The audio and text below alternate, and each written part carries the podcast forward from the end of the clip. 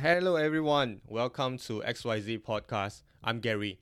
So, uh, today I invited one of my close friends that I knew since um, foundations, and I knew that he he was uh, studying in Taylor's, but then after that he transferred to UCSI, and I still can remember that at that time he still um, sort of struggled and try to decide whether he should defer to another school or uni or not. So, but but the good thing is, even though he studied into a different university, but still we keeping in a good contact. So, how are you, Yujing? How are you doing? Hi Gary, it's fine. I'm here in Geelong studying Master in Architecture, uh, also in uh, lockdown currently, and hoping things to get better. Yeah, I mean, we are all facing the same situation um, toward this pandemic outbreak, which is uh, I think it's a, it's a good time for us to do a podcast that we can communicate online. So I'm I'm curious that so now you are doing um, your master in Deakin at Geelong. So how's the assignment going so far?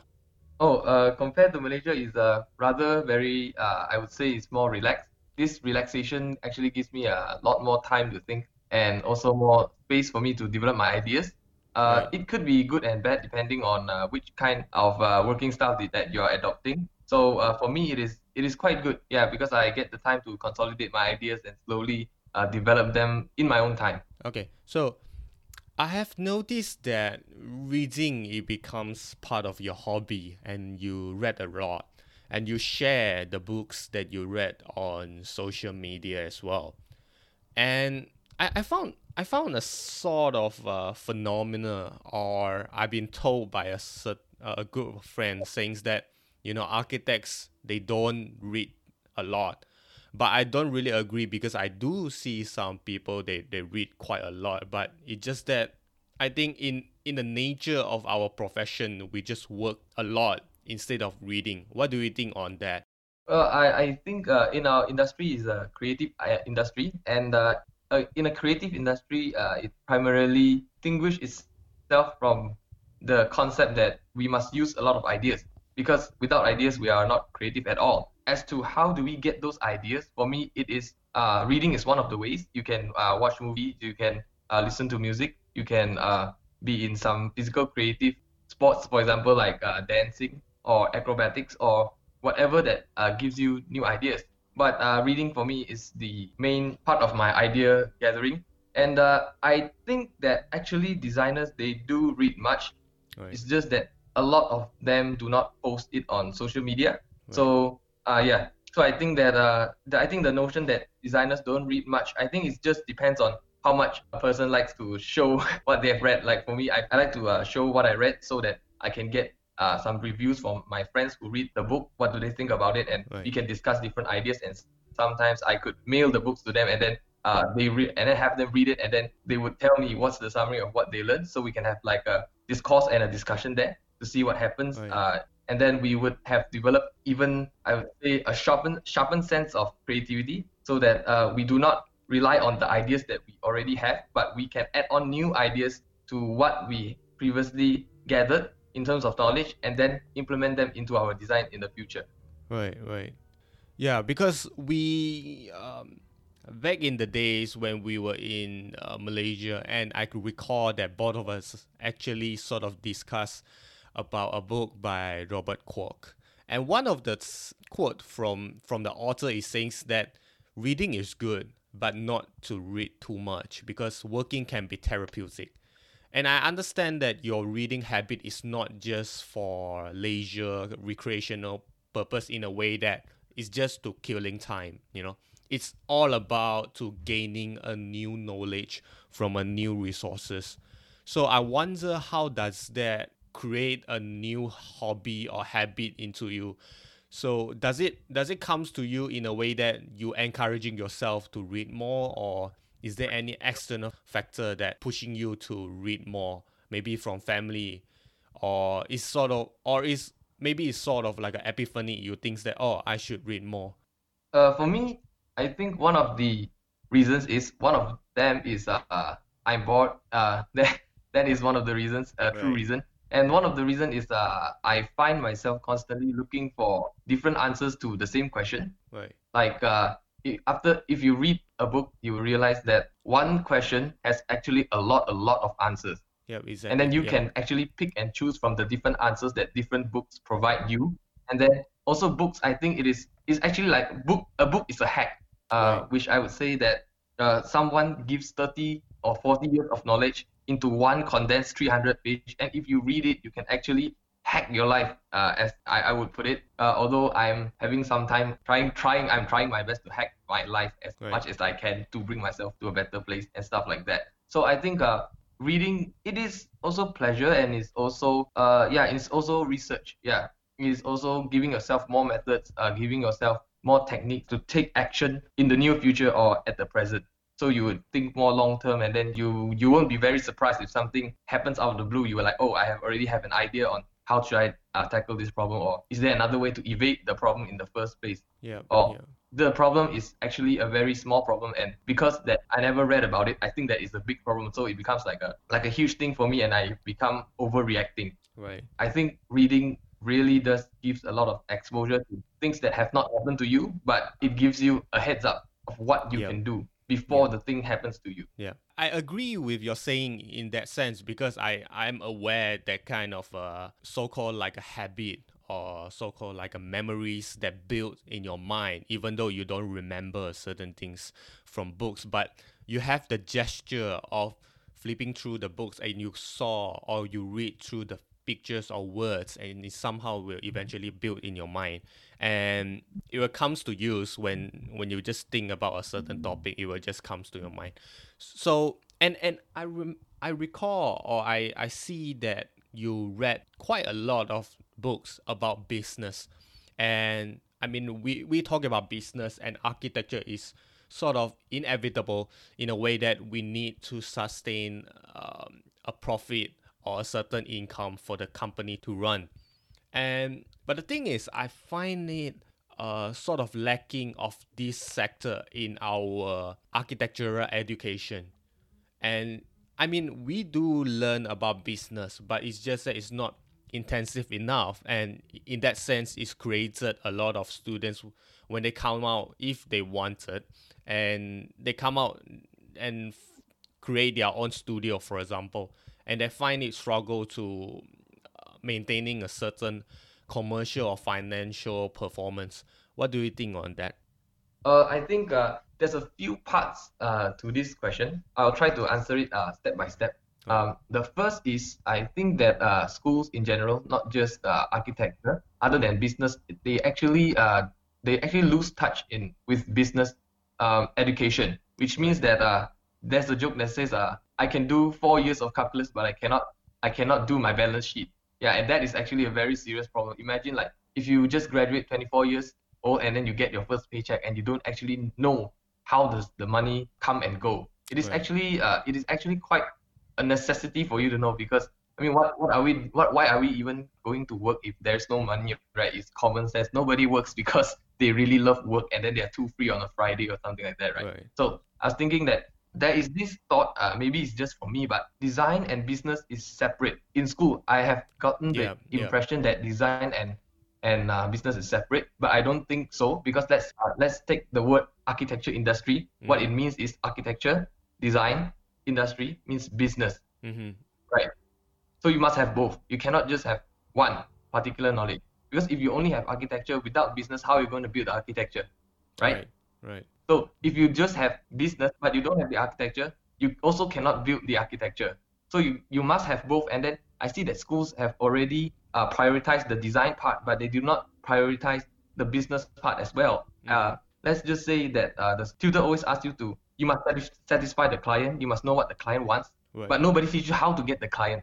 right And then that is just, I think, is a big, a huge paradox because how would you start a project if you don't even have a client in the first place? So I think in a way, we, the school should teach students how to get a client or at least formatively or formally how, or how to get the first client or something like that. mm. Or it wouldn't work at all. So I think uh, there must be, we must, we must find a certain uh, balancing point, I guess, between uh, not just talking purely about design and then also bring in the business part to our education as well. So Yeah, because I agree with you in a way that because we've been doing projects that we're assuming we do have a client, and but we didn't go through the process. Is like pitching a project to a client, for example. Okay, so next thing I was wonder about your abroad study masters in Australia. How does the decisions comes from? Because I remember that you made a trip down to Australia before you enroll for masters with your brother. So is that becoming like part of your um, decision making impact for you to choose Australia?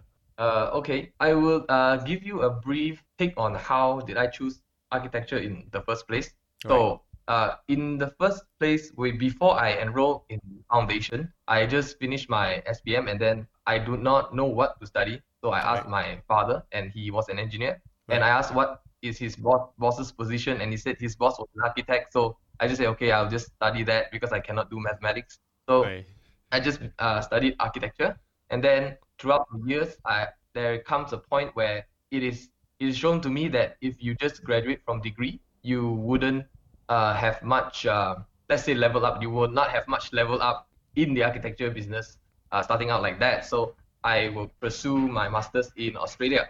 And then let's say the choice. Uh, why did I choose Deakin University? Because it is one of the first that is recognized by LAM to be one of the registered architecture schools that is accepted in Malaysia. So that is an obvious choice. And then uh, why Australia? Yes, uh, because I am the kind of person that would actually function and also uh, do well in situ- in uh, places that I am quite comfortable with. So Australia is a place where I had visited a few times with my parents. So that definitely has some influence to me. And then uh, I think maybe it's also part of my father's brainwashing to to want me to study in Australia. That is why he brought me and my brother to Australia a few times. So I think if you add all of them up, I think pretty much quite a direct route. Yeah, it's quite clear. hmm And you did mention that you don't really sort of get fond with mathematics, but I think eventually that you in in architecture that you have to deal with mathematics as well, right? Uh, yeah, but uh, I think in architecture, in terms of mathematics, we have to think of it as a tool, not and not an end. Uh, think of it as a means, but not the end itself. Because I think in the future, I mean, not even even the future. I mean, even now, we, we can just dial up whatever uh, formulas we need online, and then we can use the formula. So I think it wouldn't be that hard. It is not needing you to calculate on the spot like an exam. So I think uh, I think there would be rather easy ways to get over the mathematics part. Or, or we always have engineers, so yeah, that's part of their job. So we'll have to work with them. I think it's okay. Yeah. Because I understand that, yeah. Because architecture is not just dealing with numbers, it's more than that. It's it's dealing with philosophy, dealing with understanding of a place, and more than that, uh, with user and things and go and go on. So when we talk about that, I I'm curious about how does the architectural education landscape in Australia or in your uni do you think that it is like a practical driven kind of uh, study or is a philosophical focus Uh, for me, I would speak in my own opinion. Okay, so for me, uh, I'm studying in uh, Deakin University, and previously I was studying in UCSI Right. and then in Taylor's in Malaysia. Right. So what I see, I think uh, for me personally, the difference is one could be a lot more practical, which is in Malaysia, one is a lot more practical, more industry based. Uh, means like when after you graduate, you would be equipped with the knowledge that are very technical, then could be used in the industry directly. But um, not but and in Australia it is different as in they want to brush up on your ideas, which Mhm. means that a lot of things would be more conceptual. So I think the what is shown to me is that techniques can be gained over time, but in terms of having the luxury to develop your ideas, that school is a great place for you to do that. So Australian schools would give you more time and more ideas and more resources to develop your ideas instead of just the production techniques. Mhm. Yes, uh, and uh, it is usually I think when you're young you you would dream more. So I think that is a good combination having that period where you would be you would try your best to be creative and Mhm. also have the facility to let you become creative in that conceptual way in architecture in studying in Australia. But it could differ from different schools to one another. Uh, Yeah. Some schools are even more conceptual than the school that I am currently studying in. Right. And uh, some schools are more uh, industrial, which is more technical, like the ones in Malaysia. Maybe there is, I, I'm not sure, but Mhm, the more mhm. conceptual ones, yeah, that is true because I see more conceptual schools than the one I'm studying at in uh, Deakin. So I think uh, it's a good blend. Uh, I think studying in Malaysia first to get all the technical skills covered, let's say like uh, all your software skills and Mm, all your general knowledge on on the buildings and the materials and stuff, and then going to Australia to study the more conceptual stuff. It's like you have a stronger foundation and stronger grip on the current reality, and then you use that knowledge to to further enhance your concepts Mhm. uh, in your master's degree. I think yeah, I think it's a it's a good combination, a good linear progression uh, in terms of studying for me. Right. Because I'm not sure what you meant by that. Because I was thinking to ask you in the way that the your your current le- education uh, system works. It might be different from uh, countries by countries, or it might be varies from undergrades and postgrad. So that's two different things. At least you are doing now in a way that you are learning both because it's a master study. So when, when it comes to master studies, I noticed that you share a lot of your works um, with even juniors, face to face sharing session, or even you s- upload it to um, online to share with everyone. And I noticed your works, especially the loop and space on Earth, those are rather imaginary, uh, utopian like. They are like a spaceship kind of idea. And the thing is, I found that both projects they do have a significant drawings, uh, with a very strong sense of geometry in circular form. May I know what is the projects about and how does that related in both projects or is just two separate projects? Okay, uh, so both of the projects, yes, both of them have uh, a circular form and is more utopian, some a rather uh, paradoxical statement to both my projects, which Mm. is actually um, in the conception of this project, I have like very utopian ideas.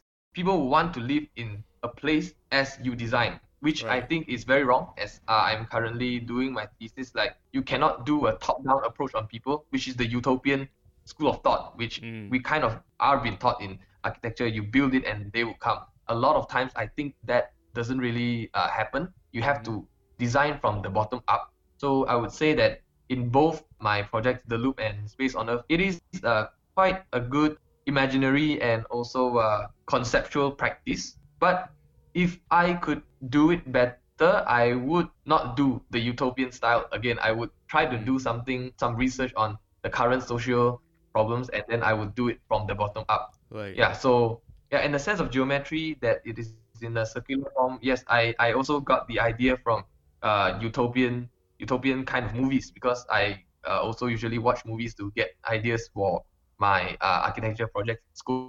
So uh, let's say for Space on Earth, I watched about eight movies, and I I realized that out of the eight sci-fi movies, like Mm. most of them have circular forms. So in terms of in terms of the form, the circular form is really captures the eye when you want people to think about futuristic designs. Mm-hmm. So I'm just kind of use, uh, using the symbolic uh, gestures that already used by previous animators in the movies and, and architects and uh, futurists and uh, stuff like that. So I'm just trying to use the symbolism to create the feel of the architecture in my school project. Mm. Because I noticed that you actually refer to some of the other architectural works. For example, like um, Archigram, for example.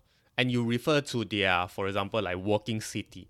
Those are the projects that I think at that point of time, the the architects are actually using the current situation, for example, at that time. So they imagine the future city by using the existing uh, data or information. And then you mentioned that they, for, for utopians ideas or projects, they are thinking from top to bottom. And you just mentioned that the design should go from bottom to top.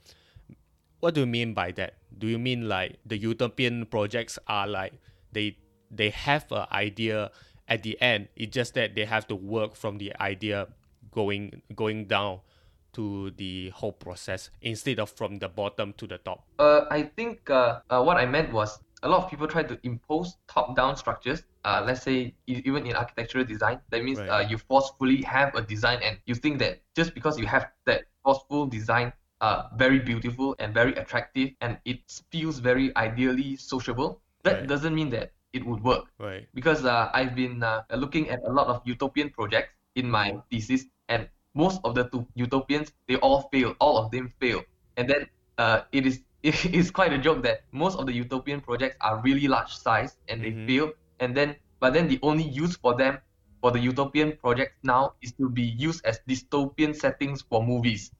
Mm. So, I so to me, I think although I have done something you, uh, I have designed something very utopian, but I think uh, that is not necessarily the uh, best approach to architecture. For now, I think I, am kind of going against myself, which Mm, mm. I'm saying that we must, we should design from the human level Right. towards the progress, not not impose something that does not exist and try to force people to adapt to that ideal we have. Yeah, because in speaking of that, it sort of reminds me to compare the drawings by Corbusier, for example. And then he did a master plan for France. And then when you compare to Archigram's Walking Cities.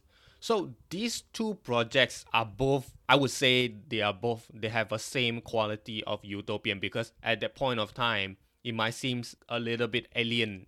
And both projects are speaking of its time. And because both projects are actually speaking the needs at that time. So that's why they come out with an idea and they envision the future of the city it can be looks like this. So do you think that utopian projects are actually imagined in such a way that following the time that the certain architect located because it's like the utopian projects are actually based on certain time Uh, okay, so yes, I believe that uh, utopian projects such as the Walking City and and all the other ones you mentioned, uh, they Mhm. are based on a certain timeline, and that timeline is slightly after World War II, uh, which you go uh, into late capitalism, and then Mhm. also at that time it is the political uh, spectrum rather on the left side, which is uh, more to socialism and communism is widespread at the time. It is quite famous. Mhm. So I think that that idea of having a technocratic architecture Mm. uh, it also influences the way that uh, future cities are being designed. Uh, let, let me even uh, not a, step further, but a step to the side. Let's say Right. even at during that times, let's say like 70s and 80s, Mm. if you realize that uh, in rock rock and roll music, for example, Mm, mm. there would be rock and roll artists in the music videos playing guitar inside the spaceship. Mm. You're like, what the what the heck does a rock rock and roll artist have to do with the spaceship? But that is what is hot at the time.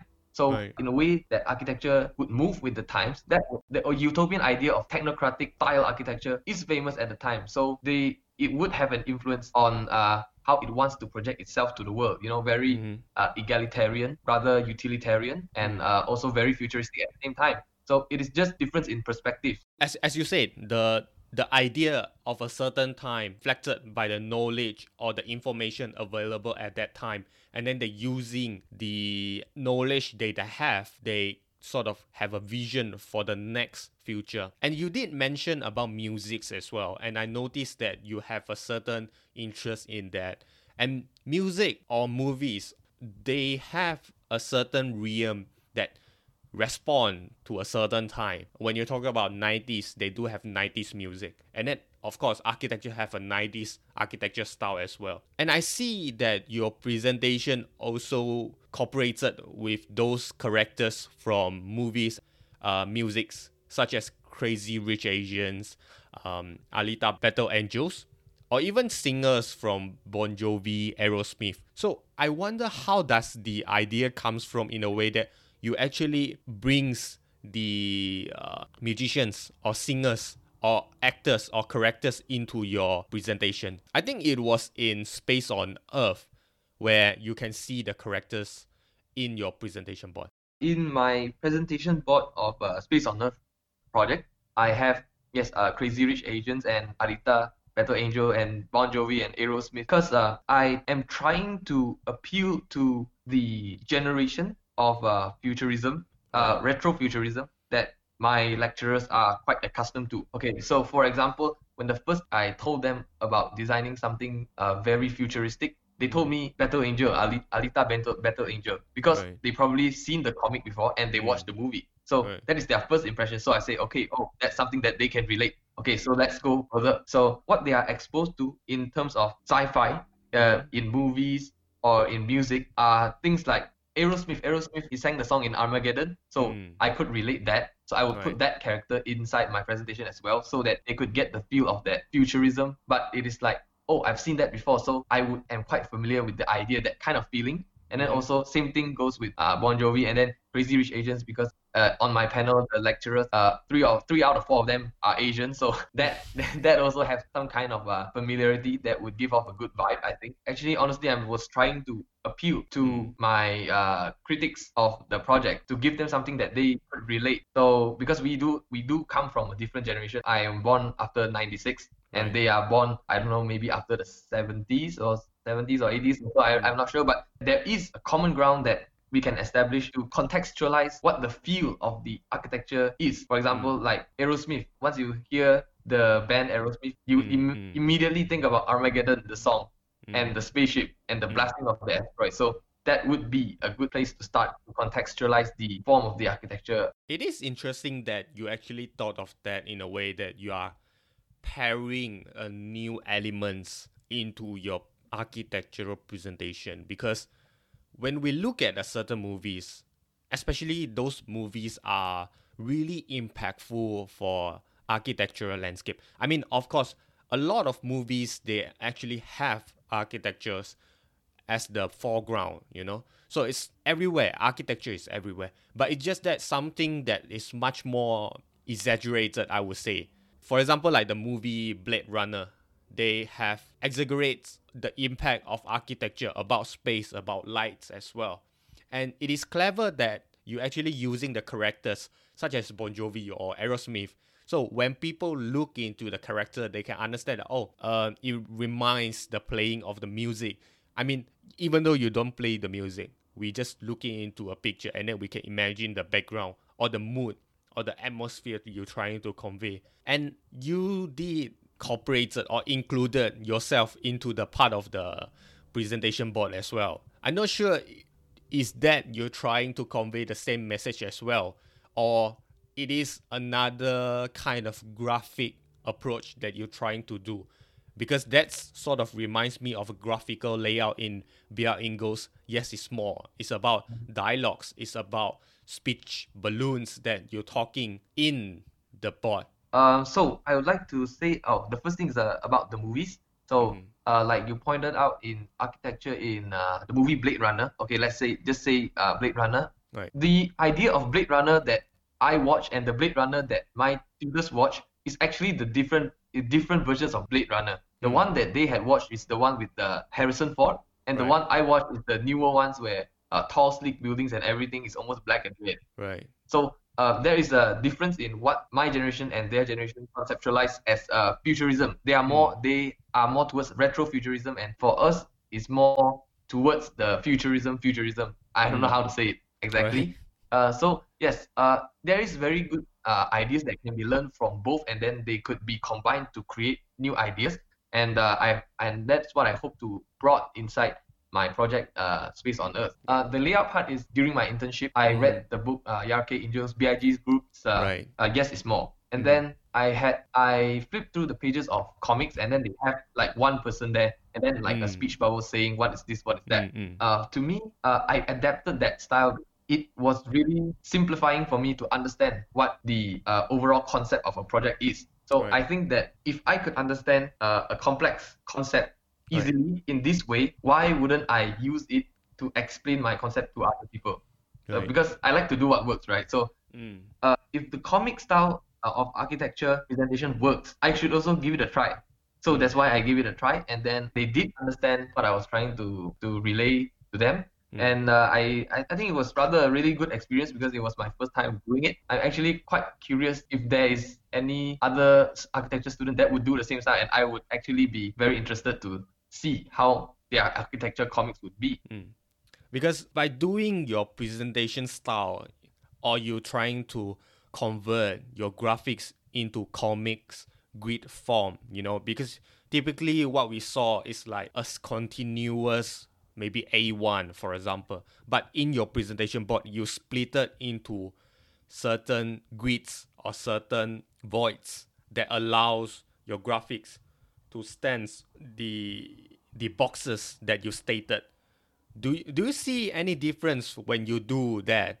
Because comics, right, when we trying perceive is in the book form, is rather small, maybe like A5 or A4. So do you see any impact that it's been elevated when it comes to A1 size? Hmm, I, I think uh, in terms of uh, layout, the comic layout, if you look at comics, you realize that every frame in the comic highlights one part mm. of the storyline they would like to portray. So mm. I think it is a very smart way of projecting your ideas, which means that sometimes the whole project could look really, really huge and you do not know where to start with. Mm. So if you have that kind of comic that says, okay, for now, in this frame, look at this part. In the second frame, look at this part. And on the third frame, you look at that part. Mm. So it kind of gives sort of visual clarity. And right. also, if you need to put it on an A1 piece of paper, that actually depends on your own board composition, how you want to put it. Uh, because I might not have the best way to arrange it. Maybe I think there's a lot of people who can arrange it better than me. And yeah, they, they are they are free to do so uh, to further elaborate their own project. But the point that every single frame could bring out the very special qualities of every different part within your project. That is something that uh, we could actually learn from comic and could be integrated into our architecture projects if it is suitable. So are you are you trying to say that it is quite similar because we just spoken about musics and movies as well. So the idea of that, you know, boxes is like the key images in like a film. And then when you pull out, you see the images that, you know, splitting in in one film kind of thing. I think uh in terms of let's say uh the comic and the music artist and the architecture together, uh, mm. it is uh, for me it is more like um, using all those different elements to create a feel, an atmospheric feel. Right. For me, the entire project is kind of focused on how do you make people feel the architecture just by looking at it, mm. by not going into details. For example, let's just say a very common example of a cookie cutter uh, franchise. Mm. Like if you see the architecture of McDonald's mm. from the outside, you would know how it feels like. You already know how it feels mm. because it projects the atmospheric value that it has through its own kind of symbolism. So what I did with the uh, having all the uh, different retrofuturism and the futurism and all the movie movie uh, elements inside my project Space on Earth was kind of using symbolism to try to create uh, the feel for that architecture project. Mm. So you are trying to uh, explore in a new idea. Um, maybe it's not something new, but you are trying to excavate a new meaning of graphics. It's not just by doing, but you have to think what you did. So before we end this podcast, and I wonder that do you have any future plan that you think probably you would doing after graduate? Uh, after my graduation, uh, currently what I would think about, which is quite obvious in mm. this line, is I would go for the two-year practice and then I'll get the architecture license right. uh, because I would like to complete the entire process. But right. also, I I think I would not I would not shut down the fact that the education industry is currently on the rise because as population increase, we would we are having more and more opportunities in education. And honestly speaking, I see a lot, quite a lot of educators are getting paid quite well, even though mm. it, it is just their starting year. Right. So maybe there is an opportunity in combination of uh, education and architecture. For example, this podcast, I, I think it is a combination of architecture and education as well because you're mm. trying to educate people of about architecture uh, by expanding their perspectives through podcasts, which is a kind of educational tool. Yeah. So I think uh yeah, I think education it would go a long way. I think it would go side by side with architecture. You learn something, then you produce something, then you teach people something. So yeah, but it, this is not a new idea. I'm just thinking that yeah, uh, yeah. yeah, there's a lot of opportunities that would go around there. Of course, uh, we as architects we have to. Uh, I think sometimes architects can be very a bit too idealistic. Mm-hmm. Uh, for example, uh, a lot of uh, you have really really high dreams of wanting to build this and that, a lot of mega projects, and mm. and if you take a look at let's say current situation in Australia, uh, the architecture industry is the second lowest growth in Australia. It was like two percent, two percent growth each year. You have to think about that. So that means that there's not a lot of money in the market. So if you don't have architecture industry, right? So design business. If you don't have business, you cannot produce the design. Mm. Things like that. You have to think more multifaceted, like how you're taught in architecture school. Just from one side. You have to think from many, many different sides, right? Yeah. So and then also uh, another thing that I would like to point out is I, I don't know if the numbers are exactly correct. Last time I checked online that the architecture industry in, in the entire world is about a nine billion dollar business. Right. But AutoCAD itself, the Autodesk company, makes 20 billion a year. Mm. So you see, do, do you see that there is a huge difference in, in market size and opportunity there? 9 billion industry and AutoCAD, Autodesk company makes 20 billion a year. Mm. Or, or was it 20 billion their company? No. I'm not I, I I'm not very sure, but if but if you can just see that there is a difference between an entire industry and one company itself. So Mm. uh, I, I would say that the students should not just limit everything, all of their perspectives, just looking at design, because that actually uh, shuts them out from a lot of different options that they might encounter, but they would blindly they would blindly ignore because they do not open their eyes up to whatever that surrounds them, the opportunities that surround them, and they could act on it. Yeah, because you did mention that there is other opportunity offered in architectural industry because in architecture itself it's not just about keep on designing things or creations.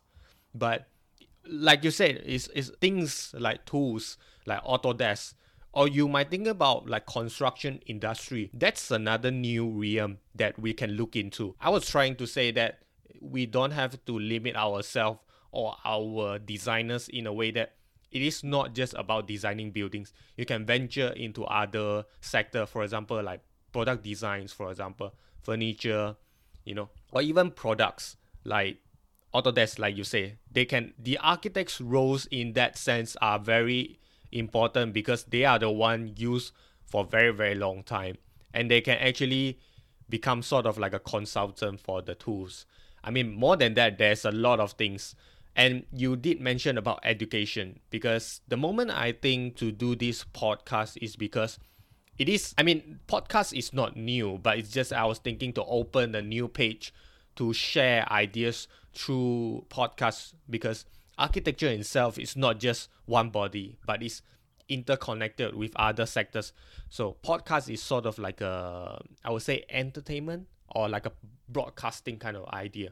So when it comes to education, it's all about sharing or the embracement, about embracing the idea of knowledge that can be shared all around the world. Um, do you have any message or advice would you like to share, particularly for juniors or anyone who wish to enroll into architecture? Mm.